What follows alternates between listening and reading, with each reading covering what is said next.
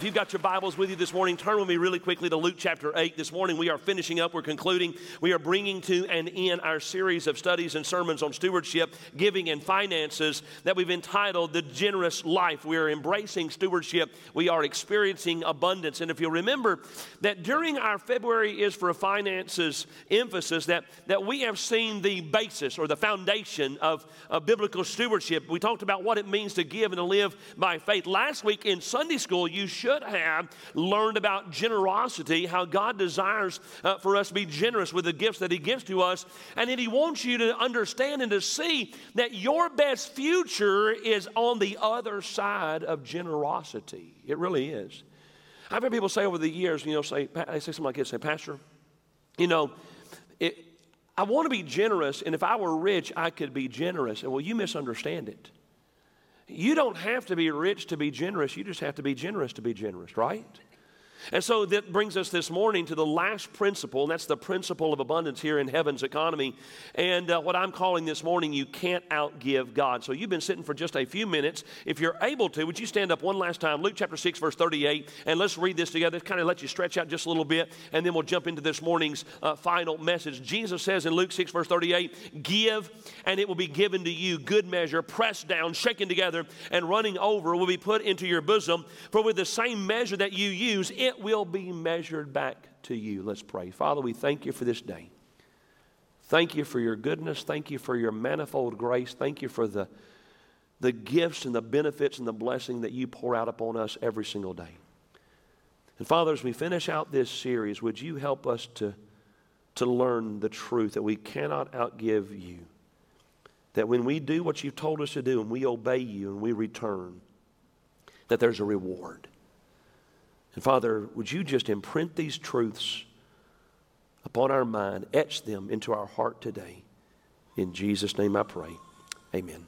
You may be seated.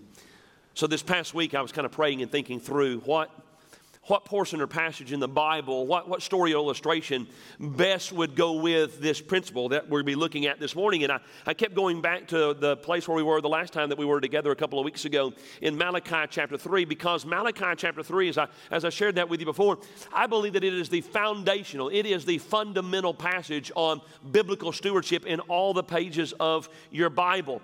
And so, with that said, would you hold your finger there in Luke chapter 6 Go over to Malachi chapter 3? And as you're doing that, let me just remind you that the name Malachi means my messenger.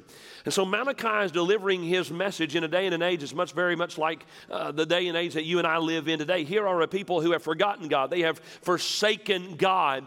And as a result of that, the blessings of God have been withheld. And all throughout this little book, Malachi just keeps asking what are known as rhetorical questions. How many of y'all know what a rhetorical question is? Can I see your hand? Raise your hand. A rhetorical question. So, a rhetorical question is not a question that you ask in order to get an answer. A rhetorical question is a question that you ask in order to make a point. And the best known of all of Malachi's rhetorical questions are found in Malachi chapter 3, where he writes there in verse number 8 Will a man rob God? Yet you have robbed me. But you say, In what way have we robbed you? In tithes and offerings. You are cursed with a curse, for you have robbed me, even this whole nation. And so, Malachi here, he is dealing with the foundation of fiscal fitness, not, not your body, but, but your money. And Malachi says to the people that, that they've robbed God. How? By withholding their tithes and their offering. And again, we talked about that a couple of weeks ago. The word rob literally means to take by force, it means to plunder. And so uh, you have this result of this robbery, there's a reckoning. And he says in verse 9 that you are cursed with a curse. And so what's the remedy? What's the solution? To return. What? To return what? Well, to return to God what God says belongs to Him, the tithes and the offerings. And when you do that, He says that there's going to be a reward. That's what's taking place here in Malachi chapter 3. And so Malachi goes on to share how the blessings of God are going to be poured out upon you to such a great degree that you cannot even contain it. And here's the verse that I want us to camp out on this morning as we finish up this series of studies on finances. And it's verse number 10. Watch this. Bring all the tithes into the storehouse, that there may be food in my house, and try me now in this, says the Lord of hosts. If I will not open for you the windows of heaven and pour out for you such blessing that there will not be room enough to receive it. So God says, You give like I have commanded you to give. The first dime out of every dollar, the first hour out of every day, the first day out of every week. You give me the first fruits of your increase, and I'm going to open up the windows of heaven to such a degree that I'm going to pour you out a blessing that's going to be so big you're not even going to be able able to contain it. It's the principle of abundance. You see, you give and God gives back. You send up, God sends back down. You pour out, God pours back in. That's why Jesus said in our main text for this month, given it will be given to you, good measure, pressed down, shaken together, and running over will be put into your bosom. For with the same measure that you use, it will be measured back to you. So, the greatest book of all time, the, the most selling book of all time is what? Yeah, the Bible. You know what number two is? I think, I think number two is Pilgrim's Progress by John Bunyan. And John Bunyan wrote another little verse, so you've, you've read Pilgrim's Progress, but John Bunyan wrote, and I love this. It doesn't make sense at first, but just think about it. He said, There was a man, some called him mad, the more he gave, the more he had. Counterintuitive, right? And yet it's absolutely the truth of the Bible. Because the more that you give, as you read the Bible, the more that you give, the more it comes back to you. Not because Joel Osteen says that, matter of fact, kind of in spite of it. Not because Creflo Dollar or T.D. Jakes or anybody else says it, but just simply because that's the way God works in His economy. God is the greatest giver in all the universe, and God's not going to let you or me outgive Him. My last church, I had a family there in the church. Man, I just love them dearly. And uh, he was he was vertical. He owned a quarry, he owned an asphalt company, he owned a paving company. And so earth moving was kind of important to him. R.G. Letourneau is considered to be the father of the modern earth moving industry. He's credited with over 300 inventions. And R.G. Letourneau gave 90% of his income back to the Lord. He gave 90% of it away. We, we try to give 10% away and we struggle with that, right? He gave 90% away. And he said, though, the problem was, the problem was that so much kept coming in that he couldn't keep up with it. Let me take a drink and I'm to tell you what he said. He said this I shovel out and God shovels it back. But God's got a bigger shovel. I think that's kind of neat. Here you have an earth moving guy, and he says, I shovel it out, God shovels it back, but God's got a bigger shovel. That's exactly what God says through his prophet Malachi. He says in verse 10, Try me now in this, says the Lord of hosts, if I will not open for you the windows of heaven and pour out for you such blessing that there will not be room enough to receive it. Think about that, that there will not going to be enough room to receive it. W.A. Criswell, who uh, pastored First Baptist Dallas for over 50 years, he was part of the generation that used to wear the white suits. How many of y'all went to church in the generation where the preachers, all the big name preachers, wore white suits? Can I see your hands? Remember the days of the white suits? You will never see me in a white suit. I would look like the Stay Puft Marshmallow Man. It is not going to happen. I wear dark clothes for a reason. And uh, but W.A. Criswell, he paraphrased this verse this way. He said, "Your hearts aren't big enough, your arms aren't wide enough to receive the abounding blessings I'll pour out upon you if you will return to me with a sense of stewardship." And so, that's the reward, the return for being a good steward of the gifts and the grace and the goods of God. And so, let me just take a few moments this morning, really quickly, as we wrap up our series of studies on stewardship, by, by teaching you and talking about the principle of abundance, the, the kind of blessings, the rewards, the, we use this phrase today, the ROI, the return on investment that God pours out on those who get in on His miraculous plan of economy by trusting Him, by tithing, by giving generous offerings in His name and for His glory. And so, if you're taking notes here this morning, you're going to want to write this down. Number one, when you give like God tells you to give, number one, the Bible says that God will bless you personally. That's exactly what it says in verse 10. Look at it. He says, Bring all the tithes into the storehouse, that there may, may, be food in my house. And try me now in this, says the Lord of hosts, if I will not open for you the windows of heaven and pour out for you such blessing that there will not be room enough to receive it. Now, Anybody in here, you were raised in church? Can I see your hand like me? You were raised in church. Many of us were. Not, not everybody was, but many of us were raised in church. And so, if you were raised in church, you've heard this verse. You have heard Malachi chapter 3. You have heard this preached. But you might be like me, and it may be that you, you missed something. There was something in this passage that, that I didn't notice until just a few years ago. So Malachi is talking to the people of God. He, he, he's talking to the nation in general. He's speaking to them as a group. That's why the old King James, by the way, anybody got your old King James with you this morning? Can I see your hands? You got your old King James? You're proud of it. Raise your hand. Got my old King James with me this morning, preacher. Got my 1611. It ain't 1611. It's about a 1732, something like that. You couldn't read a 1611. The F's or S's, it's called crazy. But anyway, got your, let me see your hands again. Got your King James with you, right? So this is one of those things that you can be proud of in your old King James because it nails it does a great job right here. The old King James puts it this way Ye have robbed me. Ye are cursed with a curse. Bring ye all the tithes into the storehouse. It is corporate, it is plural, if you will. But then in the middle of verse 10, there's a slight change. Prove me now herewith, says the Lord of hosts, if I will not open you the windows of heaven and pour you out a blessing. It is a personal pronoun. He personalizes it. And he says, When you return to me in the way that I have prescribed, you will receive a personal blessing. Now, we are living in a day and age, again, much like the day and age that Malachi was living in. And, and, and so they believed in God. They knew that there was a God out there somewhere that had created everything that is out of nothing that was.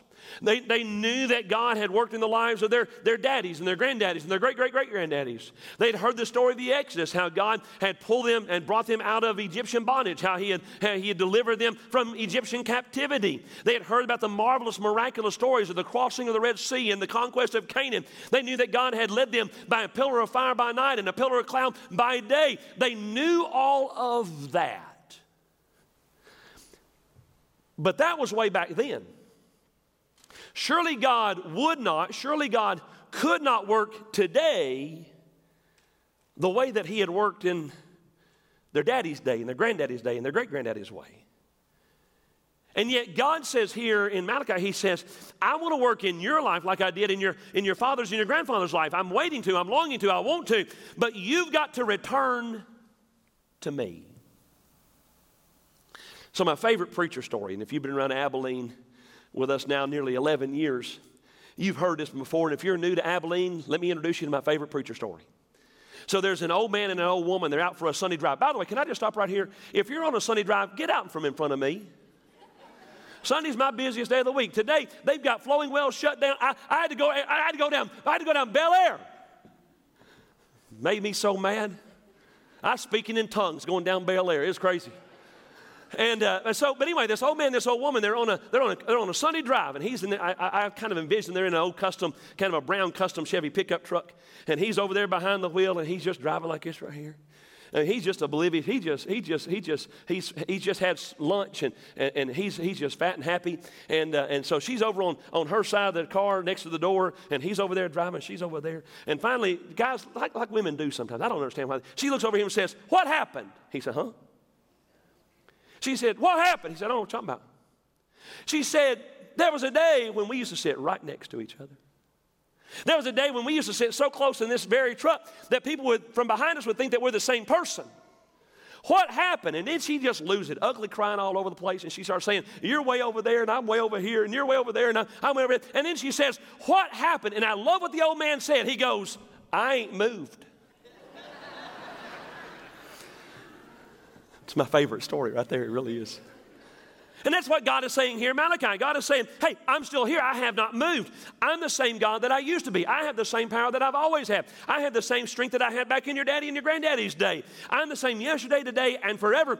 So if you will return to me, I will return to you, and we can get back on speaking terms. That's what, that's what he's saying. And here's how he does it when you return to him and you, re- you bring the tithe to the storehouse. When, when you're faithful with the resources that He's given you, He blesses you with His presence and His praise. Think about that. The Creator God of the universe praises you. The Creator God of the universe gives you accolades. Can you imagine that?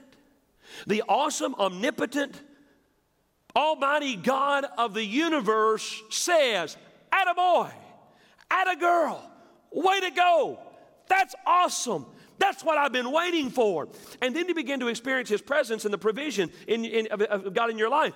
And, and there's some of you here this morning, and, and you're, you're here in the room, and, and, uh, and, you look at other folks that you know, and their family members, you work with them. Maybe you're sitting next to them this morning. And, and they experience God working in their life in a way that you do not experience. That they, they, um, God answers their prayers. They have, they enjoy their quiet time. They're, they're happy, they're healthy, they have a holy walk with the Lord. It seems like they're on a first name basis with God. And then you look at your life and you look at their life, and it just seems so different. God seems so distant from you. And you say, What's the difference? Let me ask you a question Have you done what God told you to do? Have you done what God's commanded you to do? Have you returned to Him? Have you returned to Him what belongs to Him? Because until you do, there's not going to be that personal blessing that I'm talking about. So, my pastor, Adrian Rogers, had a great statement. I posted it here about a week ago. It's still as true now as it was back then. He says, God doesn't have favorites, but He does have intimates. God loves everybody. God doesn't have favorites, but He does have intimates. And that's the point that I've been trying to make all throughout this entire series is that the way that you handle the material resources that God gives to you is going to affect how much of the spiritual resources that He's going to trust you with. And I've shared this verse with you over the years. If you've been around Abilene for any time at all, you have heard this verse. And I think this is one of the hardest verses in the Bible. So people will say, Preacher, when are you going to preach about hell? Come back, I'll do a series here in, a while. And, uh, but pe- people say, Well, sermons about hell are the hardest one. No, no. What I'm about to read for you right now is probably the hardest verse in the Bible. Listen to what Jesus says in Luke 16, verse 11. He says, Therefore, if you have not been faithful in the unrighteous mammon, what's mammon? Yeah, it's money. If you've not been faithful in the unrighteous money, if you will, who will commit to your trust the true riches? I read that years ago. I said, that's the hardest verse in the Bible. In other words, if you're not going to do what you're supposed to do with money, then God's not going to trust you with the spiritual stuff. You say, well, what are true riches? I think that is the presence and the praise and the provision of God. And so when you begin to tithe, when I begin to tithe, when we get in on what God calls his, his, his economy, when you begin to manage the master's materials according to the prescription that God has set forth, the first thing that's going to happen in your life is that God's going to bless you personally. Number two, God will bless you financially. Now, I get it. I'm a pastor in a Baptist church. I, am a, I'm a Baptist from the hairspray on the top of my head to the calluses on the bottom of my feet. I'm, I'm a Baptist. Somebody asked me one time and said, Pastor, what would you be if you weren't a Baptist? I said, ashamed. yeah. So I'm a Baptist, all right? And so I know that whenever a Baptist starts preaching like I'm preaching here this morning, there are going to be those people who are going to get nervous, a little, get a little upset, and they're going to say, I knew it. I knew it, I knew it, I knew it. He's one of them charismatics. That's what he is. He's one of them name it, claim it, blab it, grab it, uh, health, wealth, and prosperity uh, preachers. This is your first Sunday at Abilene, right? Because I'm the first, I'm the farthest thing away from that. But I do want you to understand that I believe, the, as you read the Bible, as I have, as I've studied the Bible, as, I, as I've read it, the one thing that I see over and over and over and over again is that God desires to meet every single need of your life. He desires to meet the financial needs of your life and the physical needs of your life and the spiritual needs of your life. And the Bible does say that God delights in the prosperity of his people. But I do not think that that means that you're always going to be rich, happy, or healthy. So I have trouble sleeping, if you haven't noticed. And I've hit that age, and so this summer I turned 50. I, I, get it. Some of y'all say, I got underwear older than you. I get it.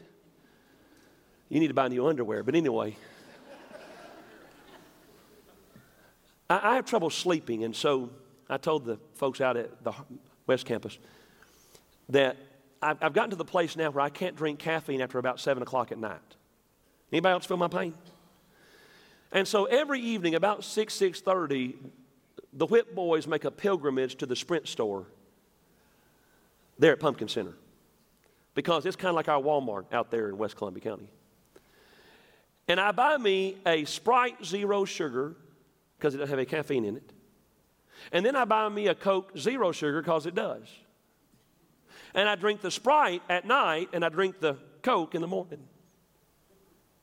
Because if I drink the Coke at night, I won't, I won't go to sleep. Because I had this thing, I, I, have a little bit of insomnia, and so here a while back, I, I, couldn't sleep one night, and I don't know how some of you all got, in my, got into my Roku TV and put it on TBN or something. I don't know how y'all did that. And so in the middle of the night, I wake up, and one of these preachers, 2 o'clock in the morning, is preaching along the line that I'm preaching right here. And just being honest with you, when, when I first wake up, he's doing a pretty good job. He's talking about how God wants to bless you, and I'm like, that's, that's great, and, and how God wants you to prosper. I said, man, that's, that's, that's good too. And God wants to meet every need of your life, and I'm almost turned, turned into a Baptist Costal right there in the bedroom at about 2 o'clock in the morning. And I just kind of go along good with him until he said, and God wants you to be rich. I mean, click, done, off. Because it is not God's desire that everybody be rich. And, but, but just because there are some nuts out there who spout that stuff, which, by the way, probably why he's on TV at 2 o'clock in the morning. Can I get an amen?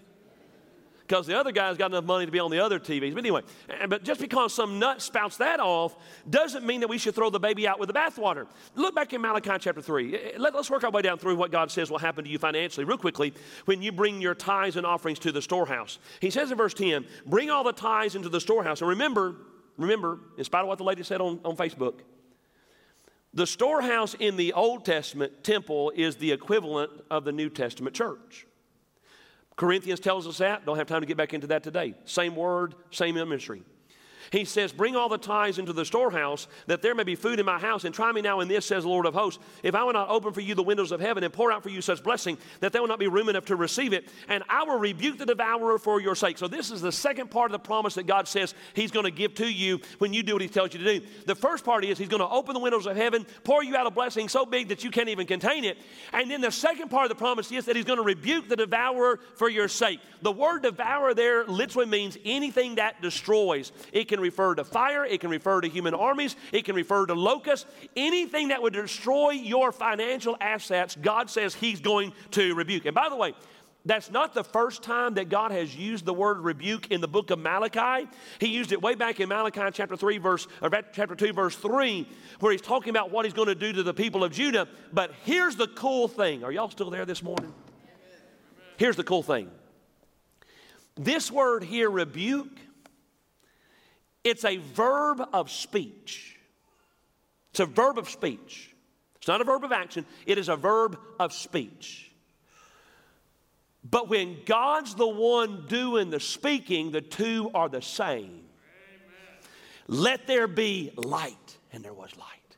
Let the water be divided from happens. So when God says it, it happens. And God says He'll rebuke for you the devourer. And He goes on to say, so that He will not destroy the fruit of your ground. That's your crops. Nor shall the vine fail to bear fruit for you in the field. That's your grapes, says the Lord of hosts.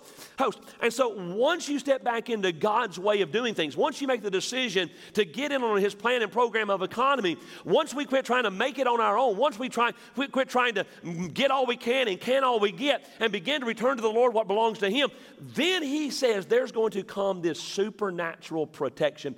If that devourer is a plague upon your crops, he says he'll rebuke it. If that devourer is an illness, he says that he will rebuke it. And, and in a way that I cannot understand, God will see to it that every single need that you have is met and that you have enough to continue to give back to him so he can give back to you, so you can give back to him, so he can give back to you, so you can give back to him, so he can give back to you, so on and so forth. Have I made my point?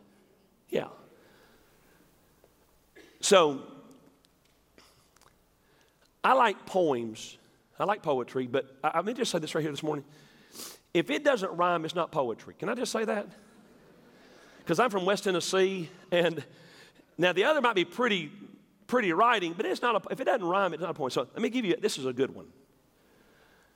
I wonder why the Lord did ask for tithes from you and me. Can I just stop right there? Have you ever asked the question, why, why does God why does God want us to tithe?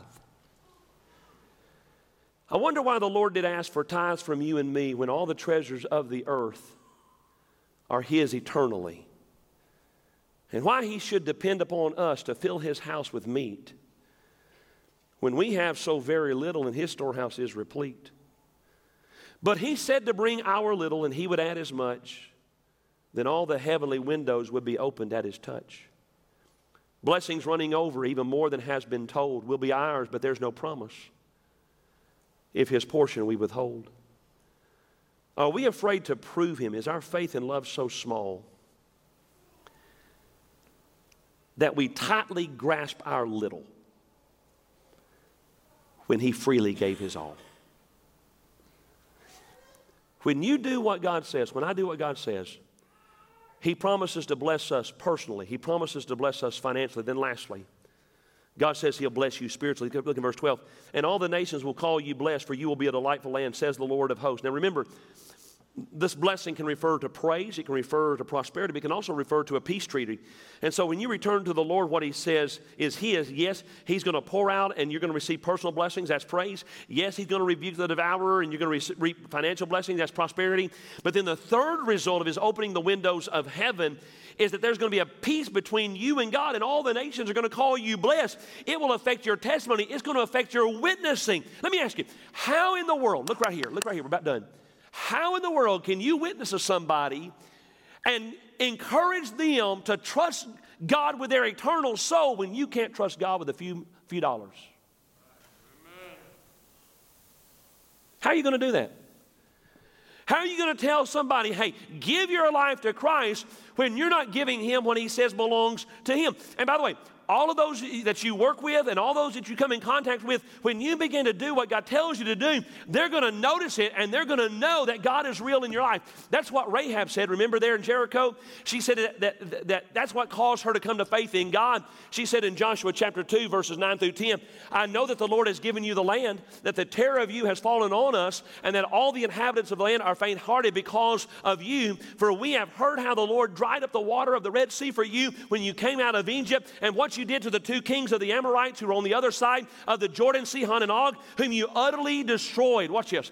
Giving the first dime out of every dollar, the first hour out of every day, the first day out of every week is a powerful witness to those around you that God is real and active and working in your life.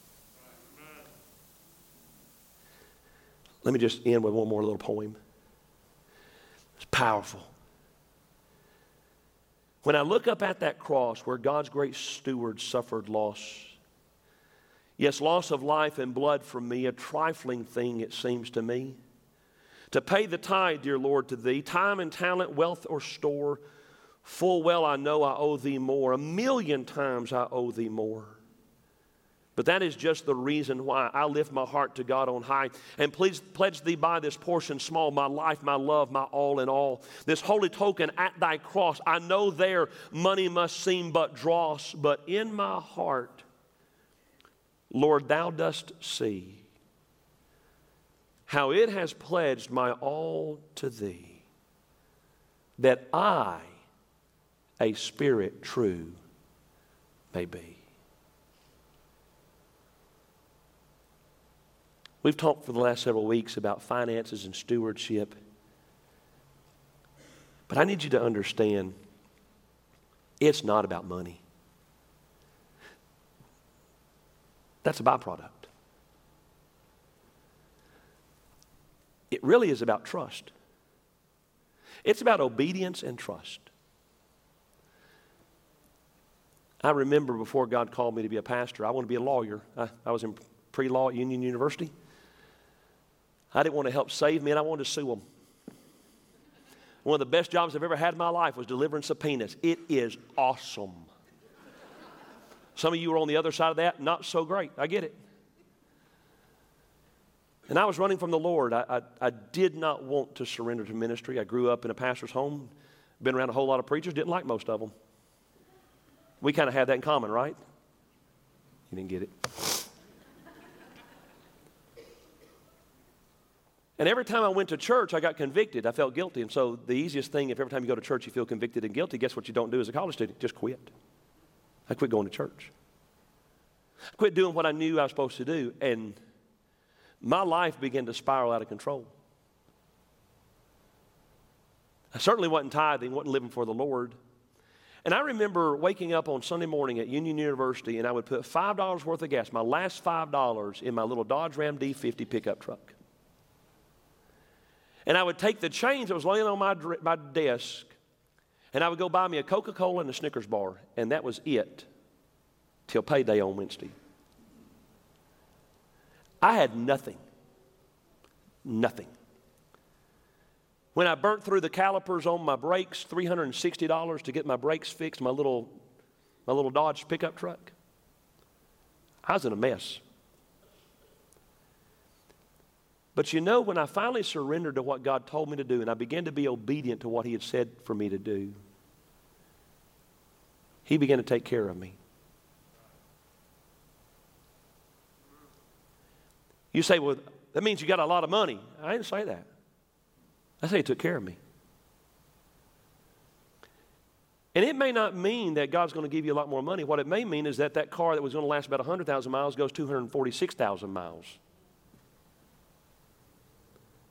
That tires that go X amount of miles double. And maybe the reason why your car keeps breaking down is because you're not tithing and there's some mechanic somewhere who is tithing, and God's getting your tithe through the mechanic, and He's getting the blessing that you would get if you would do what you're supposed to do. And maybe the reason why you get sick is because there's a, oh, is that too close? Right?